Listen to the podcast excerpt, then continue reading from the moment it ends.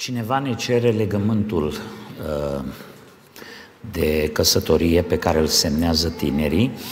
Am să-l ofer fratelui uh, Nelu Filip, o să-i trimit uh, prin e-mail și dacă cineva dorește să-l trimit direct, poate că întrebarea este, sau uh, sunt și alții care îl doresc, uh, e-mailul meu este elim.cristianionescu.gmail.com elim.cristianionescu.gmail.com Scrieți, trimiteți-mi, vă rog, uh, legământul de căsătorie.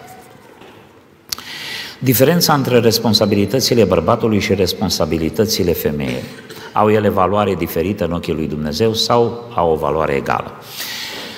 Dragii mei, uh, când cuvântul, să știți că Dumnezeu nu a dat niciodată ceva opțional, nu oferă nici în mântuire, nici în viață lucruri opționale. Dumnezeu oferă lucruri esențiale, existențiale. Când Dumnezeu i-a făcut omului un ajutor potrivit, a spus nu este bine ca omul să fie singur și dacă nu este bine, asta înseamnă că este rău.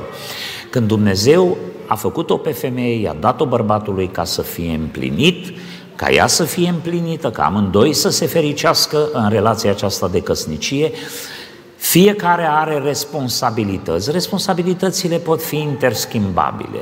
Nu, a, nu cred că este o înjosire pentru un bărbat să schimbe copiii, să îi spele, nu este niciun fel de problemă să mai ducă pe la bucătărie, nu este uh, nicio problemă să mai măture prin casă sau să facă ceva care face o femeie. Dar uh, inclusiv pentru surori, și aici atac și o altă întrebare. În vremurile noastre, în multe situații, a devenit imposibil să supraviețuiești doar cu un venit. Și este nevoie ca și soția să meargă la servici. În limita posibilităților, dacă există posibilitatea, chiar cu un venit mai mic și chiar un pic mai smerit trăind, ca să creștem copiii noi, părinții, e de dorit. Soția mea, după ce fata cea mai mică a împlinit vreo 10 ani, s-a dus la școală și a făcut școală și lucrează. Vrea să lucreze, să câștige pentru că am avut multe fete, am avut multe nunți, am avut multe responsabilități și am avut nevoie de mai mulți bani. Și și-a găsit servici. Lucrează de acasă, sunt multe, sunt servicii care se potrivesc bine surorilor, unde surorile pot să uh, muncească. Acum, știu că există ideea că femeia trebuie să stea acasă cu copiii și bărbatul să meargă la muncă.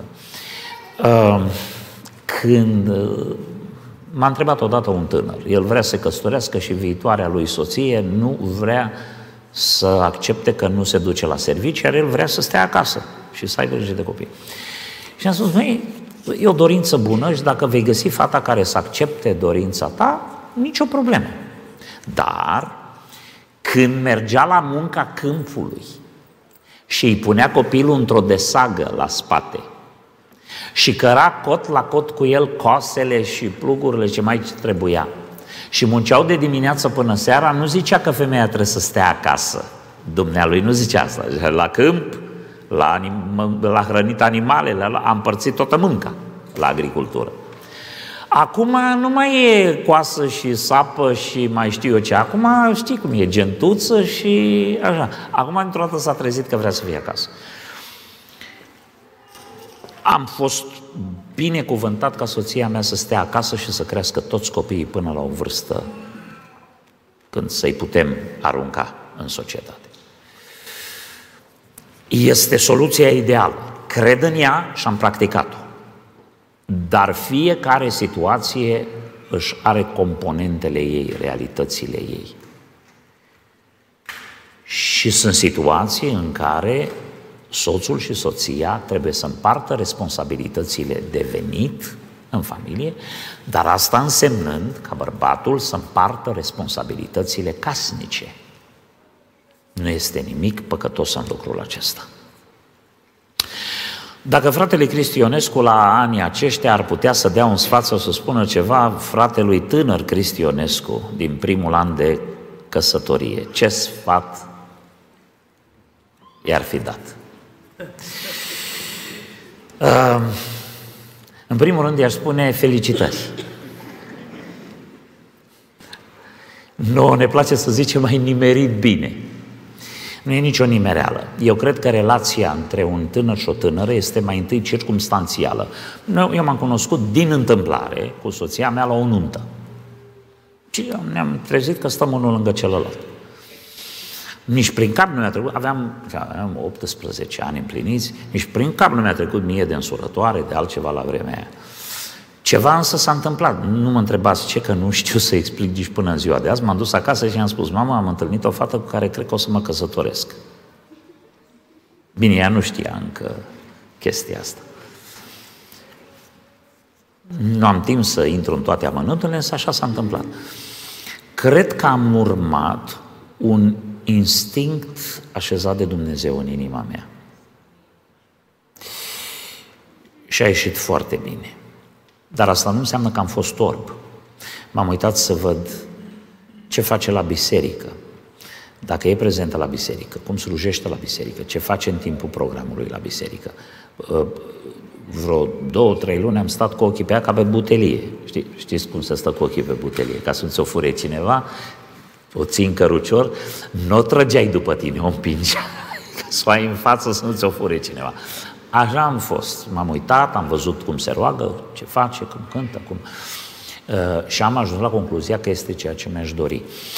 Uh, dar dacă i-aș da un sfat tânărului soț Ionescu,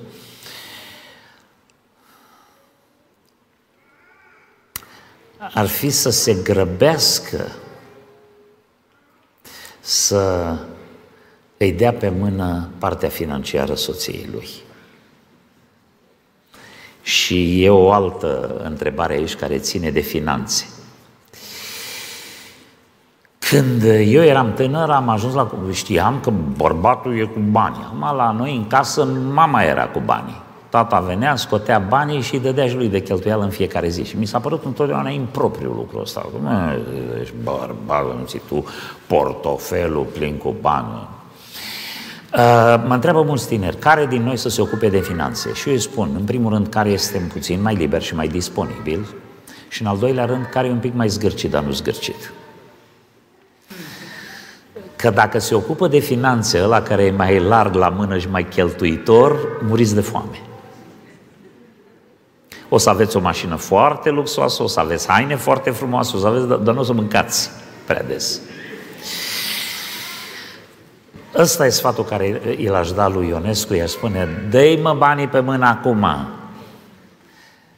Pentru că perioada când eu m-am ocupat de finanțe a fost o perioadă foarte stresantă pentru mine și nu m-am priceput chiar așa de bine.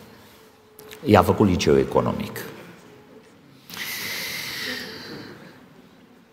Dacă slujba de preot a soțului e absentă în casă, ca și femeia am voie să fac slujba de preot în casă?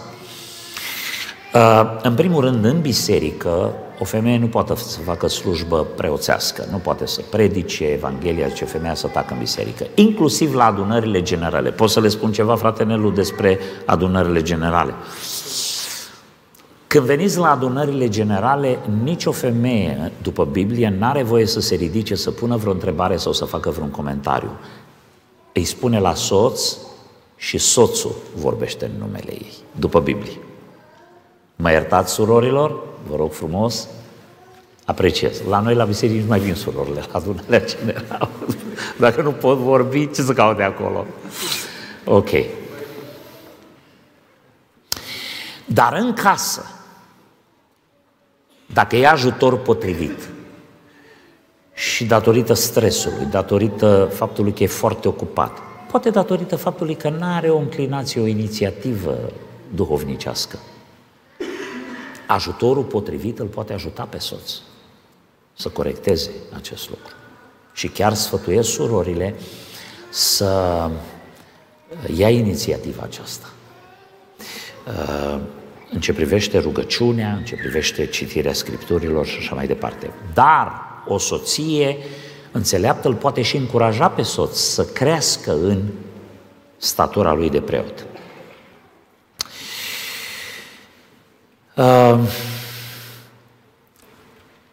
Una dintre întrebări repetă, de fapt, derogarea pe care am spus-o, Dumnezeu urăște despărțirea, de ce a apelat Dumnezeu la varianta înlăturării lui Vasti? Vreau să vă spun că Dumnezeu nu l-a sfătuit pe Ahasveros să o înlăture pe Vasti. Asta e natura umană și obiceiurile vremii. Dar Dumnezeu a anticipat și a folosit circumstanțele în favoarea salvării lui Israel. Aici intervine un subiect foarte spinos. Că oamenii spun, dacă avem un Dumnezeu așa de bun, dacă avem un Dumnezeu atotputernic, de ce îngăduie răul pe pământ? Este exact ce s-a întâmplat când eram eu copil și maica mea nu mă lăsa să plec în nicio tabără și nicio excursie, pentru că nu eram un copil rău, dar eram zburdalnic și mm, eram cam cotonog, mă am împiedicam, mă loveam, mă juleam și mama, la mama era frică să nu mă lovesc și îmi spunea, mă, nu te duci că tu sări acolo, nu ești atent, te lovești și vii lovit acasă. Da, odată atât de mult m-am milogit de ea de m-a lăsat să merg într-o tabără de trei zile la Znagov.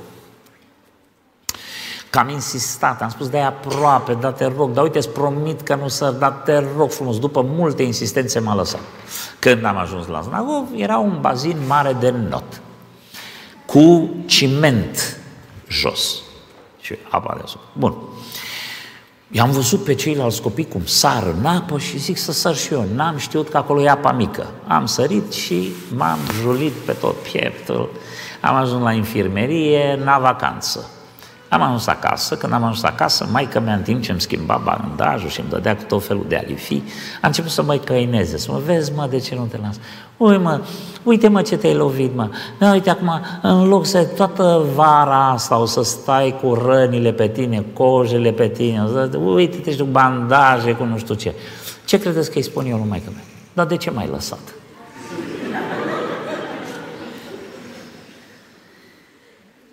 Vreți să vă spun ce s-a întâmplat după aia? Mi-e jenă.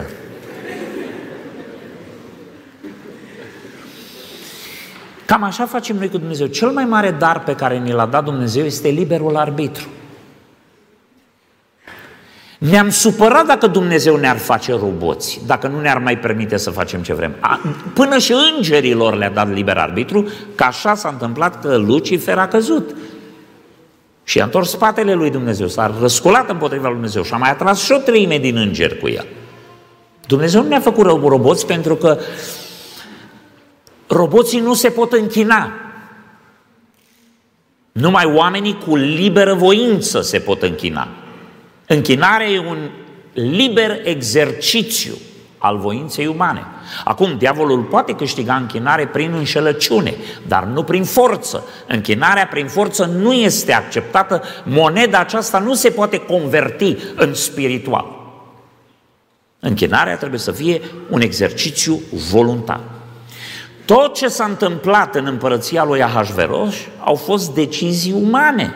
Vastia a decis să se răzvrătească, Dumnezeu s-a uitat la ea, Ahasveros împreună cu sfednici au luat o hotărâre să protejeze împărăția și au repudiat-o pe Vasti, Dumnezeu s-a uitat la ei. Au vrut o altă împărăteasă, Mardoheu s-a gândit, e bine să avem pe cineva acolo. Acum, că le-a potrivit și le-a înmănunchiat Dumnezeu ca să iasă bine pentru poporul său, asta nu contestă nimeni. Dar ca să-L băgăm pe Dumnezeu de vină că El a rânduit despărțirea lui Ahasveros de Vasti, nu. Dumnezeu, prin permisivitatea Lui, că ne-a făcut oameni cu voință, ne dă voie să facem ce vrem noi, cu consecințele de rigoare, dar toate lucrurile, toate lucrurile, deciziile oricui, lucrează împreună spre binele celor ce iubesc pe Dumnezeu. Ah, în spatele unui bărbat puternic stă o femeie înțeleaptă, mit sau adevăr? Ah, în spatele unui bărbat puternic uneori stă o femeie care dă din cap și se căinează. Americanii au vorba asta, acolo zice rolling her eyes, dându-și ochii peste cap. Uh, Rare ori mi-a fost dat să întâlnesc un bărbat de succes fără o femeie înțeleaptă. Am văzut excepții, dar foarte puține. Amen.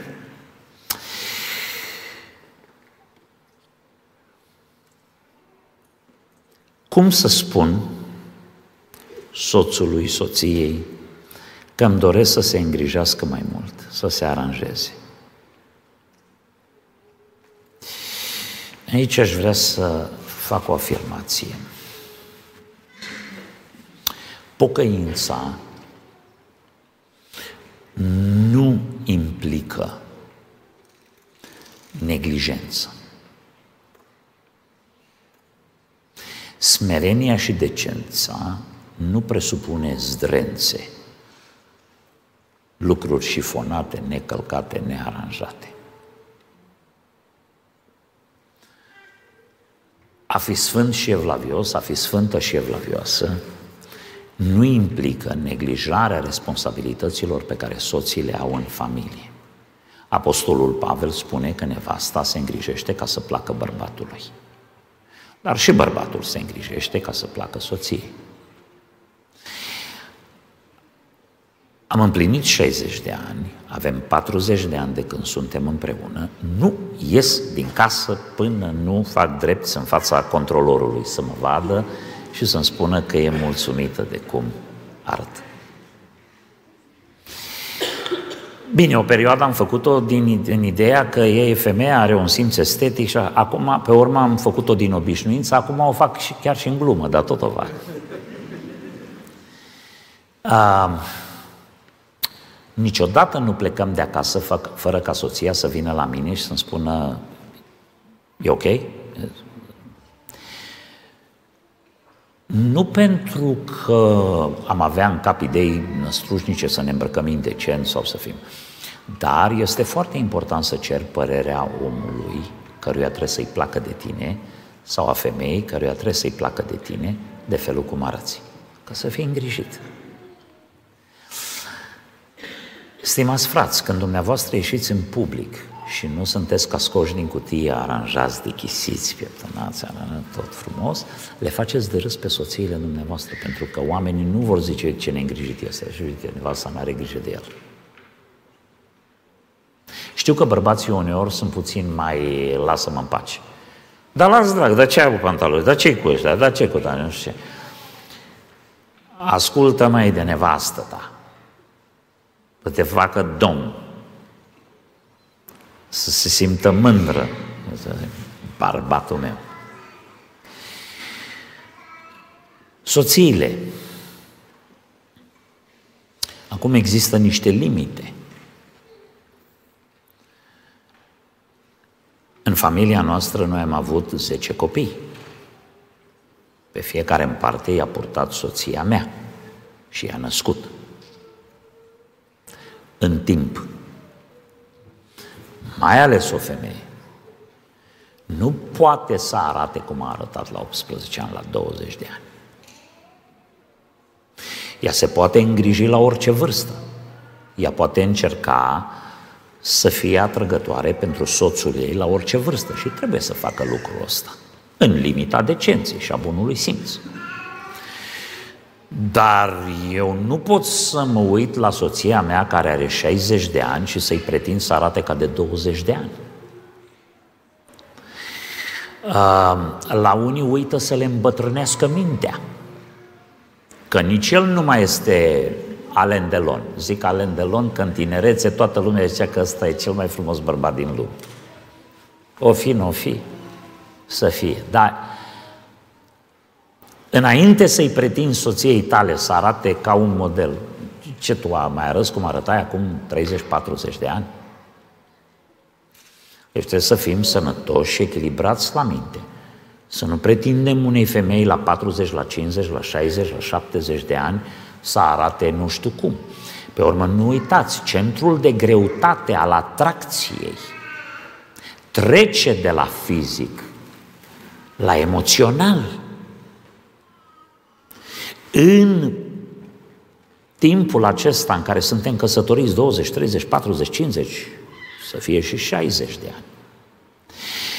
De la impactul pur fizic al relației, care ocupă enorm de mult. De aia tinerii n-au timp de vorbe, n-au timp să vorbească. Acolo totul e concentrat pe relația fizică. În timp, balanța se mută în spațiul emoțional al afinității. Și este o relație la fel de frumoasă și de misterioasă, care îi poți descoperi niște taine superbe pe care nu le poți descoperi la 20, 25, 30 de ani.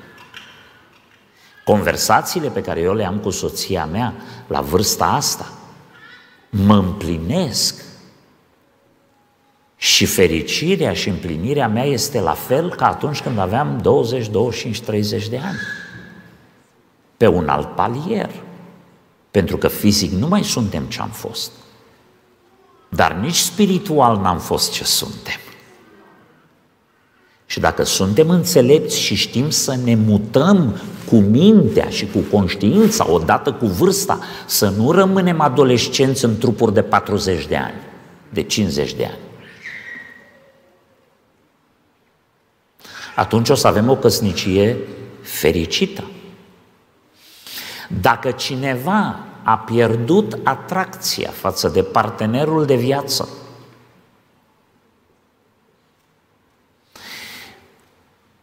Problema nu este în primul rând a partenerului de viață. Afară de faptul că e un tratament uh, imposibil, e tratat sau tratată într-un mod execrabil. Am înțeles, uh, la un moment dat dragostea poate să moară sau persoana e violentă sau abuzivă sau ce știu eu. Dar și atunci compensează credința. Deci, Minusurile pe plan fizic al relației fizice între soț și soție, pe măsură ce avansezi în viață, sunt compensate de valențele spirituale și emoționale. Minusurile și fizice și emoționale sunt compensate de valorile duhovnicești. O femeie sau un bărbat nu își vor întoarce spatele unul altuia doar pentru că celălalt a devenit nesuferit Îți porți crucea, frate. Și soră. Uh, asta se leagă de încă un lucru și mă gândesc să încheiem, uh, pentru că a fost încă o întrebare legată de ispite.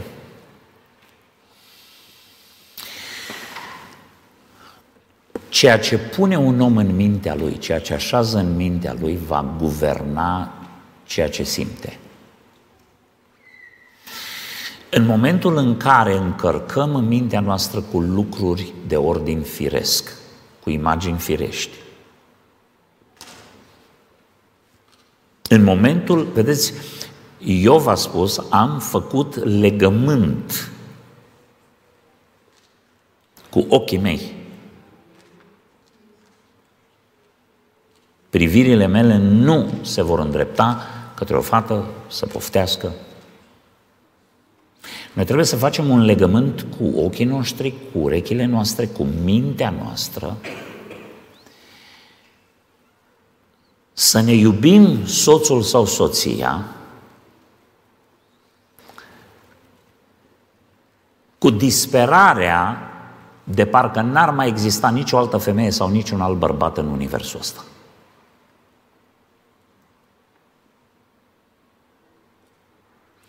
În același timp, noi trebuie să considerăm că avem control asupra minții noastre, pentru că nu există nicio ispită și nicio încercare fără să fi fost potrivită cu puterea omenească și pentru care Dumnezeu să nu fi pregătit un mijloc de a ieși din ea. Trebuie să avem grijă în ce circunstanțe ne așezăm. Uh, și mai spun asta și închei. Când avem consiliere premaritală cu tinerii care urmează să se căsătorească, eu le spun, măi, prietenii, prietenele pe care i-ai avut până acum, pagina următoare, ei trecut pe pagina următoare, s-a terminat. Prioritatea ești tu și ea. Pe urmă, relații de familie, în afară de familia imediată. Nu creați relații bolnăvicioase cu alte perechi, cu alte familii, fie și de vârsta voastră, toată ziua bună ziua, azi noi la voi, voi mâine la noi, noi mâine la voi și așa mai departe. Astea sunt relații bolnave. În al treilea rând, nu te duci în vacanță cu familii din biserică sau cu familii cunoscute sau cu alte familii. Poate chiar nici cu cei din familie, familie extinsă. Pentru că vacanța reprezintă o relaxare care uneori poate să ducă la gânduri nepotrivite. Între persoane care interacționează și în viitor.